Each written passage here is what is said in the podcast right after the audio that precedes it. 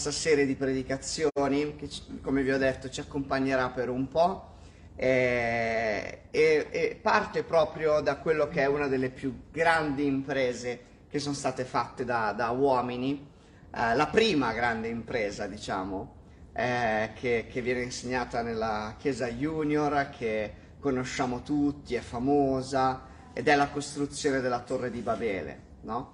E queste torri, che in realtà erano torri religiose, erano eh, a quel tempo nell'area mesopotamica, queste, to- queste torri erano a, eh, quadrate con dei gradoni che andavano verso un centro e in alto c'era poi il luogo dove l'uomo avrebbe incontrato la divinità. Quindi erano insomma del- delle scale verso Dio, erano concepite in quella maniera. Quindi vogliamo leggere di nuovo Genesi 11 e vedremo oggi in che maniera ci parlerà. Ok, puoi proiettare. Neanche la, ho fatto la, la, la, locandina della serie. Vabbè, niente. Vanno già. Tutte. Eh, c'era anche la locandina al cinema, ma da ricevere. La trovate sui social da qualche parte. Tutta la terra, Genesi 11 verso 1, tutta la terra parlava la stessa lingua e usava le stesse parole. Dirigendosi verso l'Oriente, gli uomini quando tutta la terra tutta la terra parlava la stessa lingua e usava le stesse parole. Dirigendosi verso l'Oriente, gli uomini capitarono in una pianura nel paese di Scinea e là si stanziarono e dissero l'un l'altro, orsù, venite, facciamo dei mattoni cotti con il fuoco. Essi adoperarono mattoni anziché pietre e bitume invece di calce. Poi dissero, venite, costruiamoci una città e una torre, la cui cima giunga fino al cielo. Acquistiamoci fama affinché non siamo dispersi sulla faccia di tutta la terra. Il Signore discese per vedere la città e la torre che i figli degli uomini costruivano. Il Signore disse, ecco, essi sono un solo popolo e hanno tutti una lingua sola. Questo è il principio del loro lavoro. Ora nulla impedirà loro di condurre a termine ciò che intendono fare. Scendiamo dunque e confondiamo il loro linguaggio, perché l'uno non capisca la lingua dell'altro. Così il Signore li disperse di là su tutta la faccia della terra ed essi cessarono di costruire la città. Perciò a questa fu dato il nome di Babel, perché là il Signore confuse la lingua di tutta la terra e di là li disperse su tutta la faccia della terra. Amen. Signore, ti, ti, ringraziamo Dio perché la tua parola noi la continuiamo a leggere e ogni volta ci parla in maniera diversa. Grazie perché ci approcciamo alla multiforme tua sapienza e sappiamo che ogni giorno troveremo qualcosa di diverso. Grazie perché oggi ci darai qualcosa di diverso e ci parlerai, ci ciberai e siamo venuti affamati di te e torneremo sazi, Signore Dio. Ti ringraziamo perché sei sempre fedele, sempre buono, nel nome di Gesù. Amen. Nel primo messaggio abbiamo parlato di come questo popolo fosse unito, no? Vi ricordate? Abbiamo parlato di come erano veramente um, uniti, coesi, di come... Ah, dovete impazzire oggi. Siete contenti di non aver messo gli adolescenti alla telecamera. E... Di come era veramente un popolo eh, la Bibbia dice parlavano la stessa lingua, no? E si capivano, si comprendevano, usavano lo stesso linguaggio, erano determinati, eh, condividevano uno stesso obiettivo, erano, eh, avevano veramente questa unità di intenti, unità di comunicazione, unità eh, culturale, una unità, erano proprio un unico popolo ed erano determinati, si incoraggiavano, no? Vi ricordate? che, che questo orsù, questa, questa, voglia che avevano di uh, farsi forza l'uno, l'un, l'uno con l'altro, di sostenersi l'un l'altro, di come addirittura quando si trovavano di fronte a, a, a, una situazione e quindi, ah ma caspita, non ci sono le pietre, beh facciamo i mattoni, cioè riuscivano, erano talmente focalizzati, uniti, che trovavano delle soluzioni, che trovavano de- dei modi per fare le cose ed erano davvero un popolo eh, determinato, era un popolo eh, fissato, un blocco unico, un, un solo corpo dedicato a uno scopo condiviso. E a, in tutto questo, questo momento no, che abbiamo eh, detto, è vero, loro lo erano per finalità eh, sbagliate, per finalità che non piacevano a Dio, ma noi possiamo esserlo però per finalità che piacciono a Dio, possiamo eh, parlare la stessa lingua, essere, eh, condividere sogni, condividere obiettivi, essere uniti, eh, incoraggiarci l'un l'altro, esortarci l'un l'altro, eh, possiamo trovare soluzioni a, a, alle, alle circostanze avverse, possiamo avere questa determinazione, possiamo davvero essere eh, invincibili da questo punto di vista come popolo unito. E, e, Dio scende, la parola dice che Dio scende, vede questo popolo ed è quasi come, è strana questa scena, no? Per, per me è strano, no? Dio che guarda questo popolo e quasi si spaventa e dice no, li devo fermare, li dobbiamo fermare, perché bisogna fare qualcosa, perché altrimenti eh, porteranno a termine quello che si sono messi in testa e nessuno potrà fermarli, no? Abbiamo parlato anche eh, de- delle conseguenze che l'uomo caduto, eh, l'umanità caduta porta quando c'è un popolo unito, no? La storia è piena, eh, a volte viene unito per cause sbagliate, viene unito contro qualcuno, ma un popolo unito ha veramente un potenziale nel bene e nel male eh, veramente di impatto. No? Pensiamo alle grosse rivoluzioni eh, che sono state fatte con eh, persone, gruppi di persone unite che si sono battute per una causa, oppure cose tremende e drammatiche che sono accadute quando un popolo unito si è, si è messo per, per, per sostenere una causa sbagliata. Quindi Dio vede tutto questo e allora dice dobbiamo assolutamente fare, fare qualcosa perché questo era il popolo eh, caduto, era il popolo che era uscito da Eden, era il popolo che aveva scelto di definire da sé cos'era bene e male, no, non era il popolo che si fidava di Dio. Allora Dio dice dobbiamo intervenire. E come lo fa? con il fuoco dal cielo? No. Con, con quella piaga che piace tantissimo a, a Davide, eh, ovvero le emorroidi, sono biblico, eh, non sto facendo il lumore, è umorismo biblico, no? tutti sapete, eh, per di lettura, Antico Testamento, insomma una delle cose che il Signore ha usato, ancora prima di che Cozzalone, è stato mandare le, le emorroidi a, a qua. No, neanche quello. Che cosa ha usato? Li ha confusi, cioè non, non, non si sono più capiti. Ci c'era questo popolo che improvvisamente si sono svegliati una mattina e il marito ha chiesto alla moglie che cos'hai? Niente. È nato tutto da lì. È nato tutto da lì. Che per il marito, per, per l'uomo che aveva il linguaggio quello puro, era niente. Mentre per la, per, per la donna era un sacco di cose, ma non te le dirò finché non stai morendo e strisciando ai miei piedi dicendo ti prego parla che cosa ho sbagliato negli ultimi 12 anni. Finché non le capisci. Non le capisci. Da solo. Da solo. E poi magari non avevo niente lo stesso, però... Quindi tutto nasce... Questa roba è assurda. eh. Tutto nasce da un problema di comunicazione. Cioè, impro- si svegliano una mattina, no, perché immaginatevi, no? si svegliano una mattina, uno parla in un modo e l'altro risponde in un altro. Non so, faccio un esempio, rispondemi in ucraino, Eddie. Io mi sveglio una mattina e dico, Eddie, guarda, c'è da portare giù le sedie perché poi dobbiamo finire il trasloco. E tu come mi rispondi? Ok. In ucraino. Ok, ucraino. Non sai ucraino. Facciamo un altro esempio. Arge- ha dimenticato la lingua. Argentina, eh, come risponderesti Sandra? Ok. Está bien, 10 minutos y hacemos todo. Eh. E lui dice, cosa è successo? Vabbè, eh, eh, Juan ha capito. Eh, esatto, perché erano quelle cose, ah, ma io ti ho capito. Perché giustamente non è che c'era una lingua per ognuno, no? Dice, ah, ma io ti ho capito.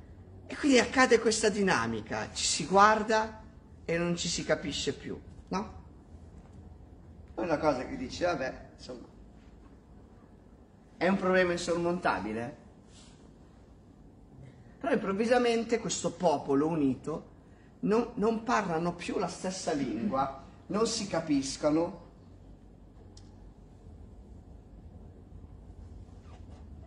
Ed è come se lentamente,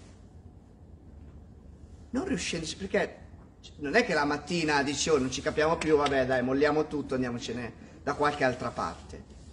È come se lentamente questo popolo, non riuscendo più a capirsi, non riuscendo più a intendersi davvero, non riuscendo più a, a vivere tutte quelle dinamiche, probabilmente ognuno poi se n'è andato nella propria città, ha cercato di fare qualcos'altro.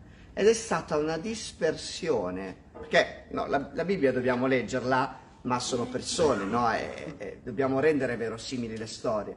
Quindi non è che il Signore ha confuso i loro linguaggi, si sono messi tutti a parlare in, nelle loro lingue, boh, sono arrabbiati, sono scappati tutti. No? Ci, ci deve essere stata qualche dinamica.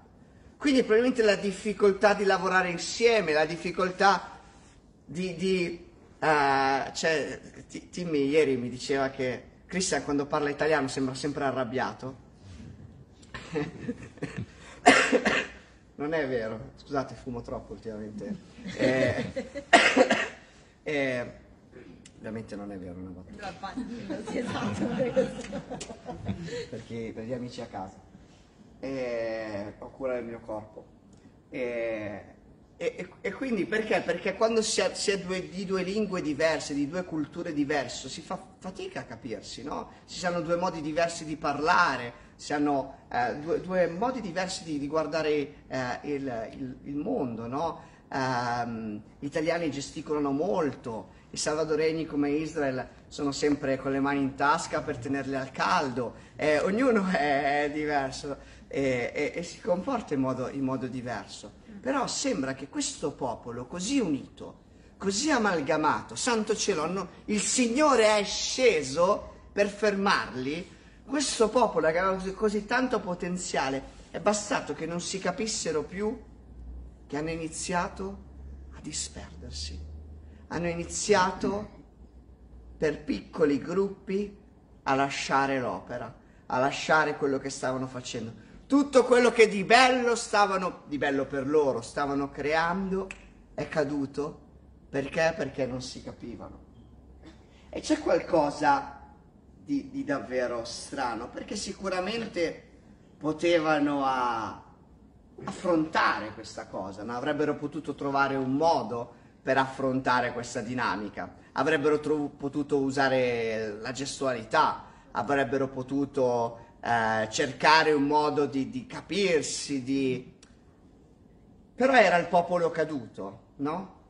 E una delle cose che, che- che ha fatto il nemico con Eva e che tuttora fa in ogni relazione è quello di mettere il sospetto, no?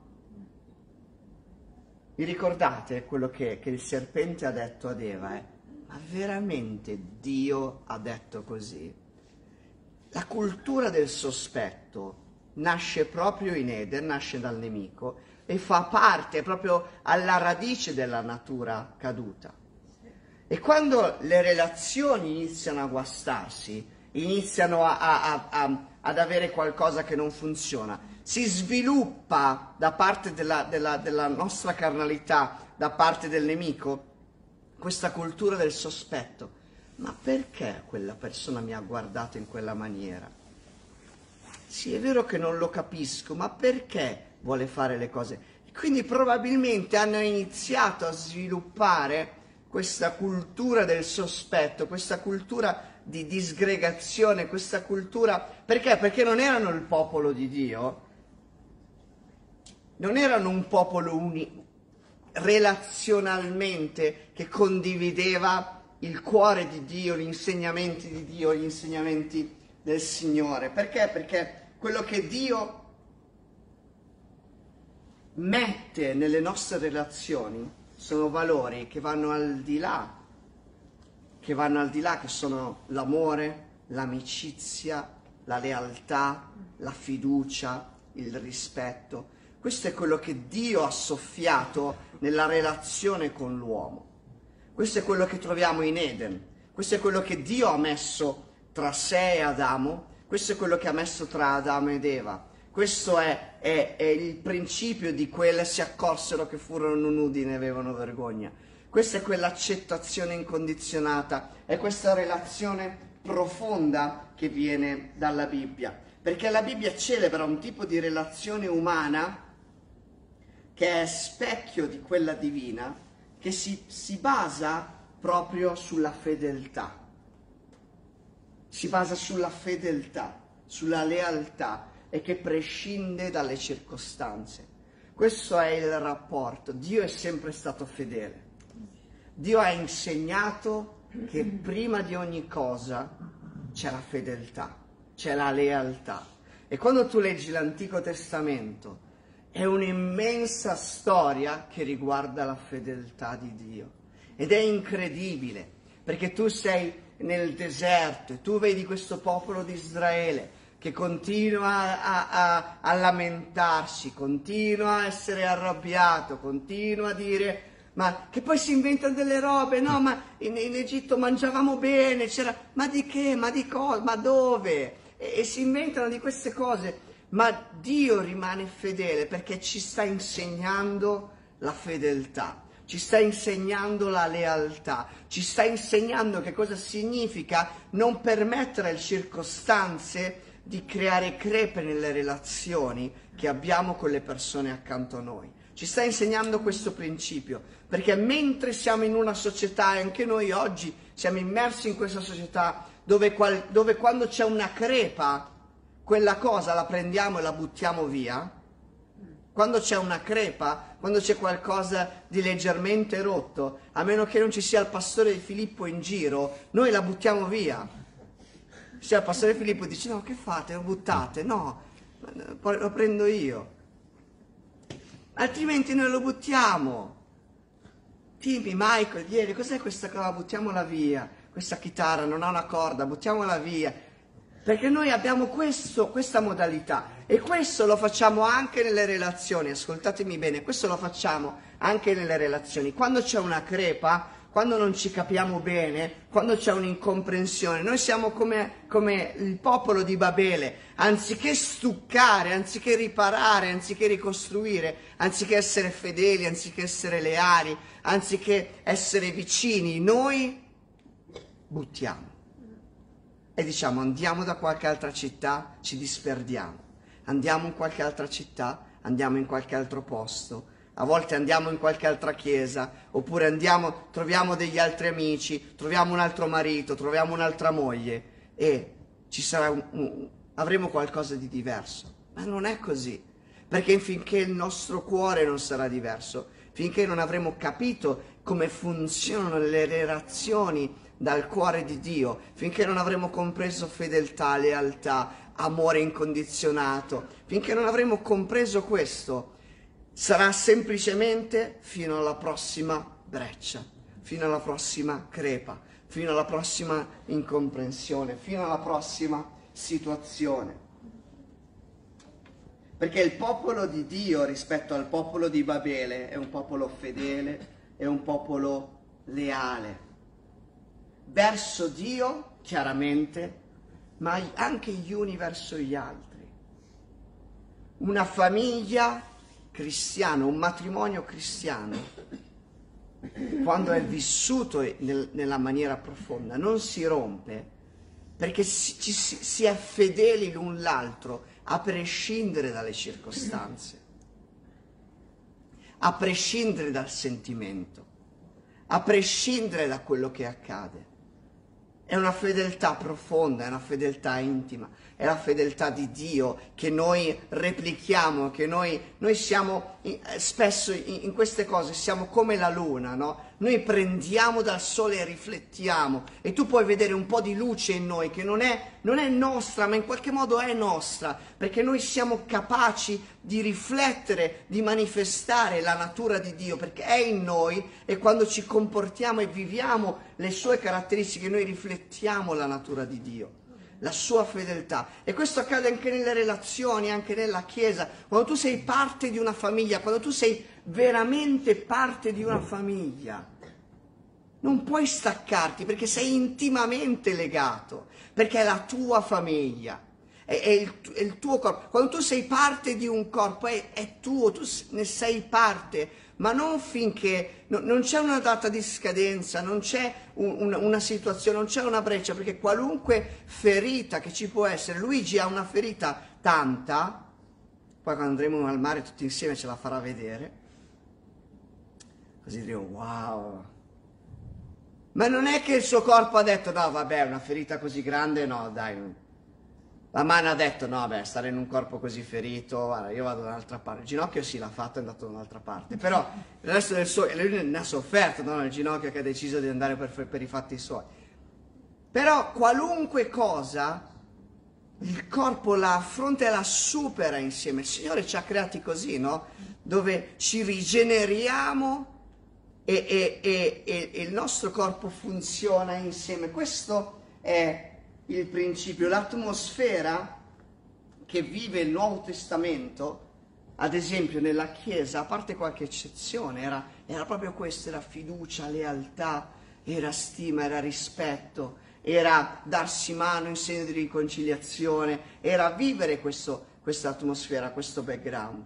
Il problema è che il nemico ha preso quest- la strategia che Dio ha usato per disperdere Babele e l'ha sempre usata verso gli uomini. Quando quest'anno alla Believers Today, tra poco insegnerò la riforma protestante, e a me mette un po' di vergogna pensare che questa storia così straordinaria dei riformatori del, del- del 1500 è macchiata dai litigi che hanno fatto tra loro, da quello che gli ha detto a quell'altro, ma tu non hai lo spirito di Dio. Cioè loro sono riusciti a, a, a- stati strumenti di Dio in modo straordinario, ma sono stati come Babele. Non si sono capiti in alcune cose e hanno tagliato i ponti. I più grandi riformatori sono morti da litigati, non si volevano più parlare.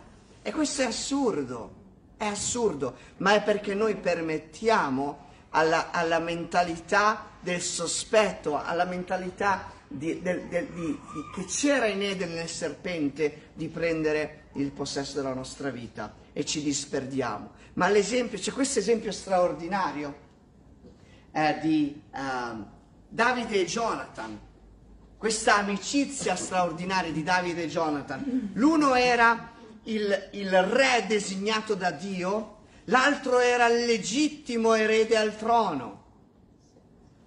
Non si è mai visto che le- il legittimo erede al trono è amico con l'usurpatore del trono, qualcuno fuori dalla famiglia reale che diventerà re. Eppure loro due diventano amici, diventano così profondamente amici che, che Jonathan difende eh, Davide, cerca di, di- di proteggerlo dalla morte, dagli attacchi di suo padre, eppure suo padre stava facendo di tutto per avvantaggiare Jonathan. Fedeltà, fiducia, lealtà.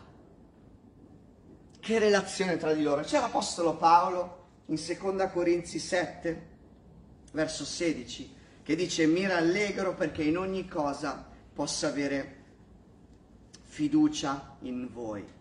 Mi rallegro perché in ogni cosa posso avere fiducia in voi. A volte sapete, noi leggiamo queste cose e sapete qual è la cultura del sospetto? Sono tutte cose che non vengono dal Signore. Sapete cosa ci fa dire? Ma io posso fidarmi di voi?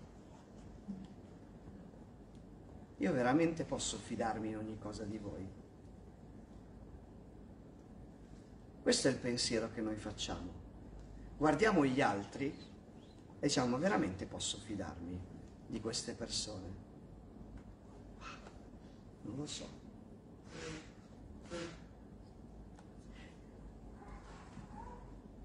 E qui apriamo la porta al dubbio, apriamo la porta a tutto quello che poi il nemico mette in noi, perché il nemico desidera che noi ci disperdiamo, desidera che il popolo di Dio si disperda.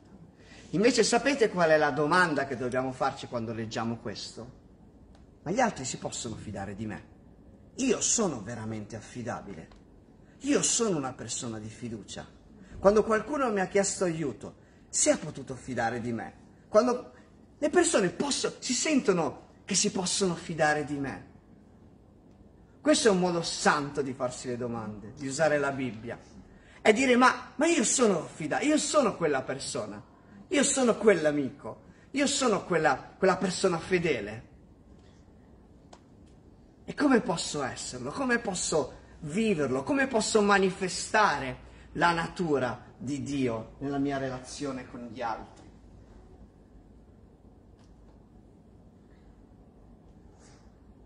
ci siamo, uh, ci sono eventi, no? come, come, la pandemia che ha, ha disperso, no? questo evento, questa situazione ha disperso parte della nostra Chiesa, ha disperso parte della Chiesa italiana, ha disperso parte della Chiesa mondiale. Questo ci sono ormai è sociologicamente, cristianamente, eh, pastoralmente ormai accettato e pacifico, l'abbiamo capito che la pandemia, questo periodo della storia, ha disperso parte della, della Chiesa.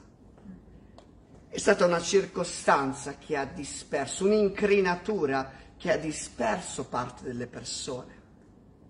E mentre in questi momenti ci sono uh, fiamme di risveglio in, in, università in America, dove uh, diversi di voi l'hanno visto nella, nell'università di, uh, di Asbury, c'è questo, questo fuoco che si è accesa, questa fame dello Spirito Santo, questo desiderio di vedere di più, questo popolo senza barriere che ha fame di Dio, mentre questo accade nel frattempo ci sono persone disperse, ci sono pecore che sono uscite fuori dal gregge per pascolare da sole, o perché eh, siccome c'erano delle crepe hanno cercato altre costruzioni o altri modi, perché abbiamo permesso al nemico di disperdere.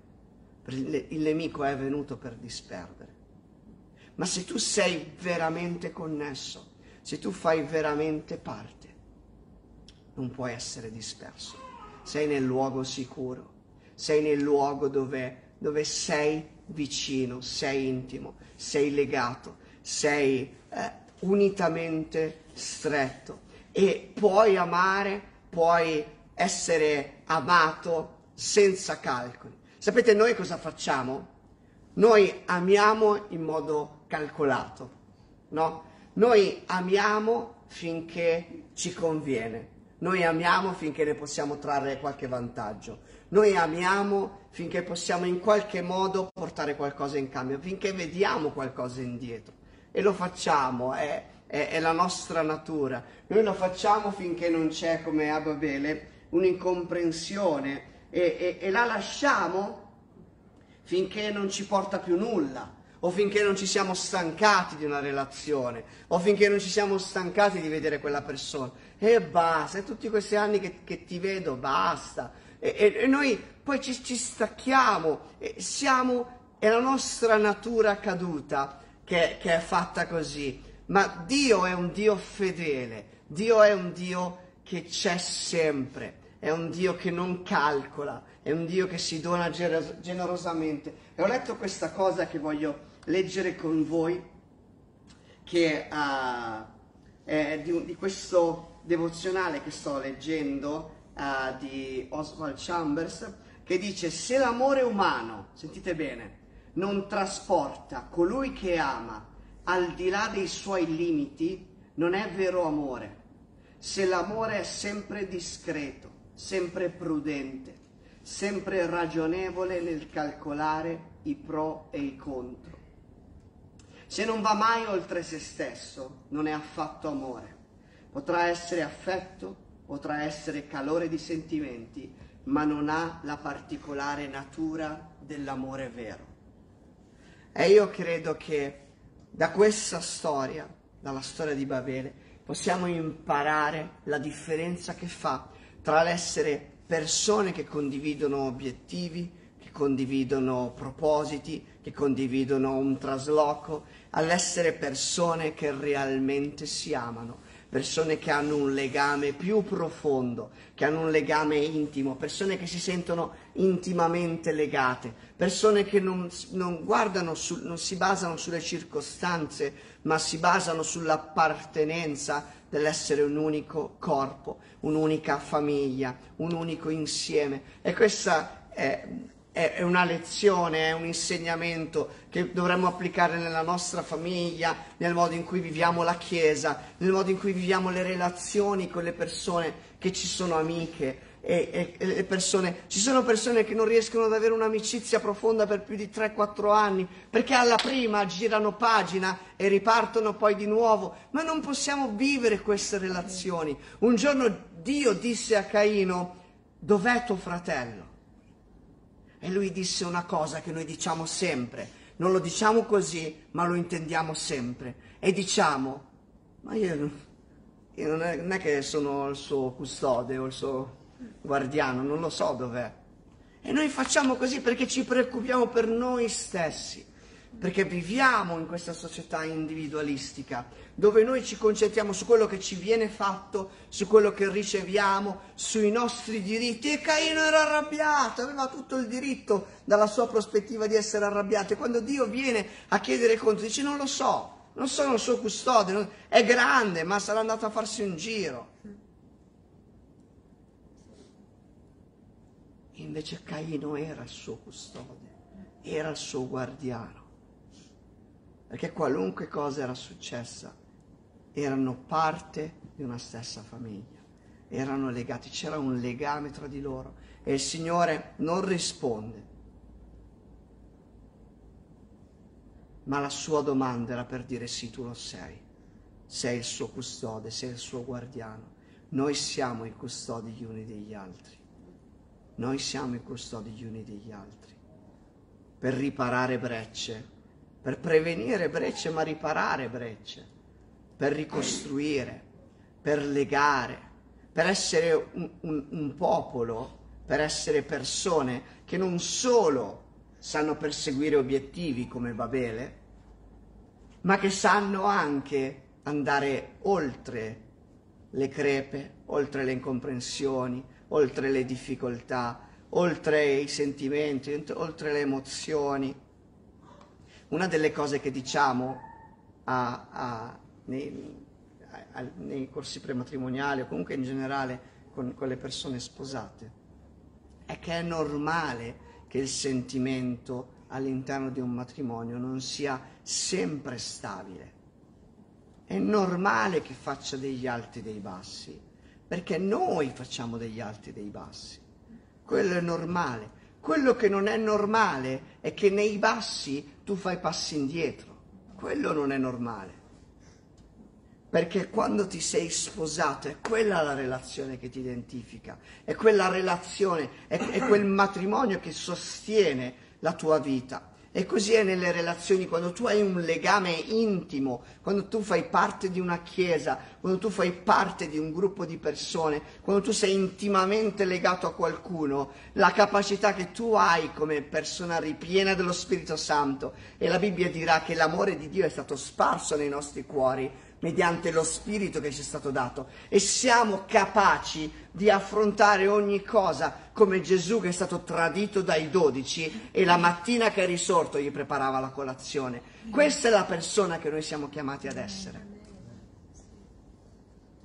Persone che preparano la colazione a chi ci ha fatto del male e non che li molla per cercare un altro gruppo di discepoli. Questa è la differenza tra un, il popolo di Dio il popolo di Babele, che si disperde.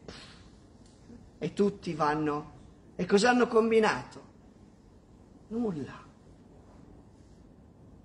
Non si parla più di loro, Dio non si è più preoccupato di loro, perché quando ci disperdiamo, quando ah, decidiamo di fare finita con qualcosa di importante nella nostra vita, ci incamminiamo in una strada che non è la nostra, che non è buona. E non è un caso, io credo, io avevo preparato questa serie di predicazioni prima, non è un caso che siamo proprio qui e siamo proprio oggi a parlare di questo argomento. Qualcuno eh, mi ha detto, ah, speriamo che con questo cambio di locali, che con questa situazione, e il cinema, e la Chiesa non si disperda, le persone non si disperdano, ma la Chiesa non può disper- disperdersi. Neanche perché c'è Siri. Finché c'è Siri c'è speranza.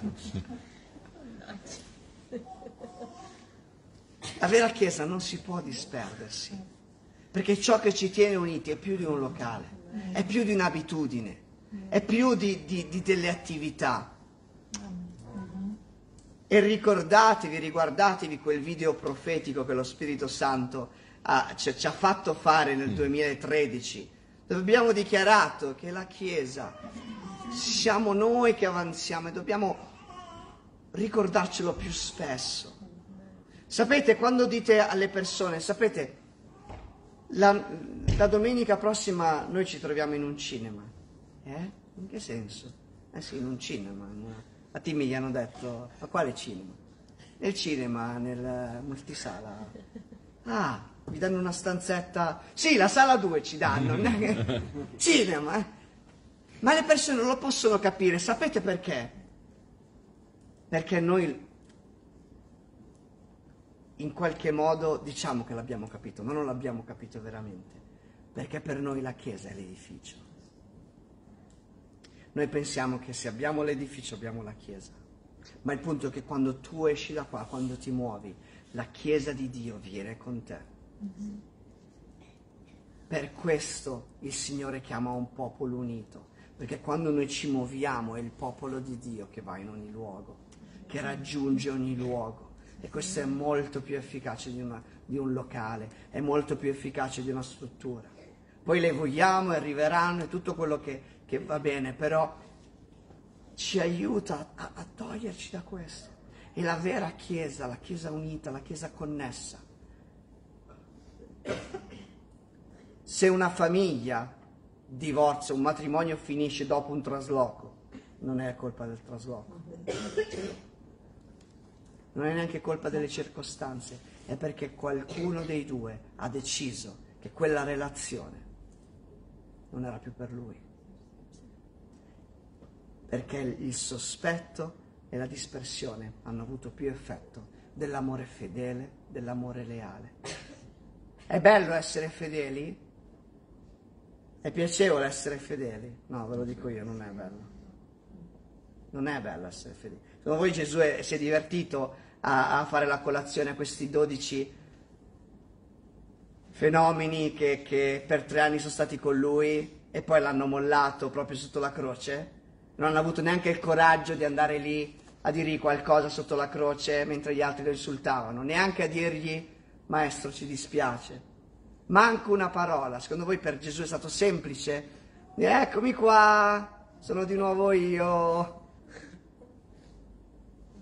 Non è semplice essere fedeli. Viene molto più facile buttare e ricominciare. È molto più facile. È molto più semplice. Eppure la fedeltà è un investimento a lungo termine. La fedeltà è un investimento a lungo termine.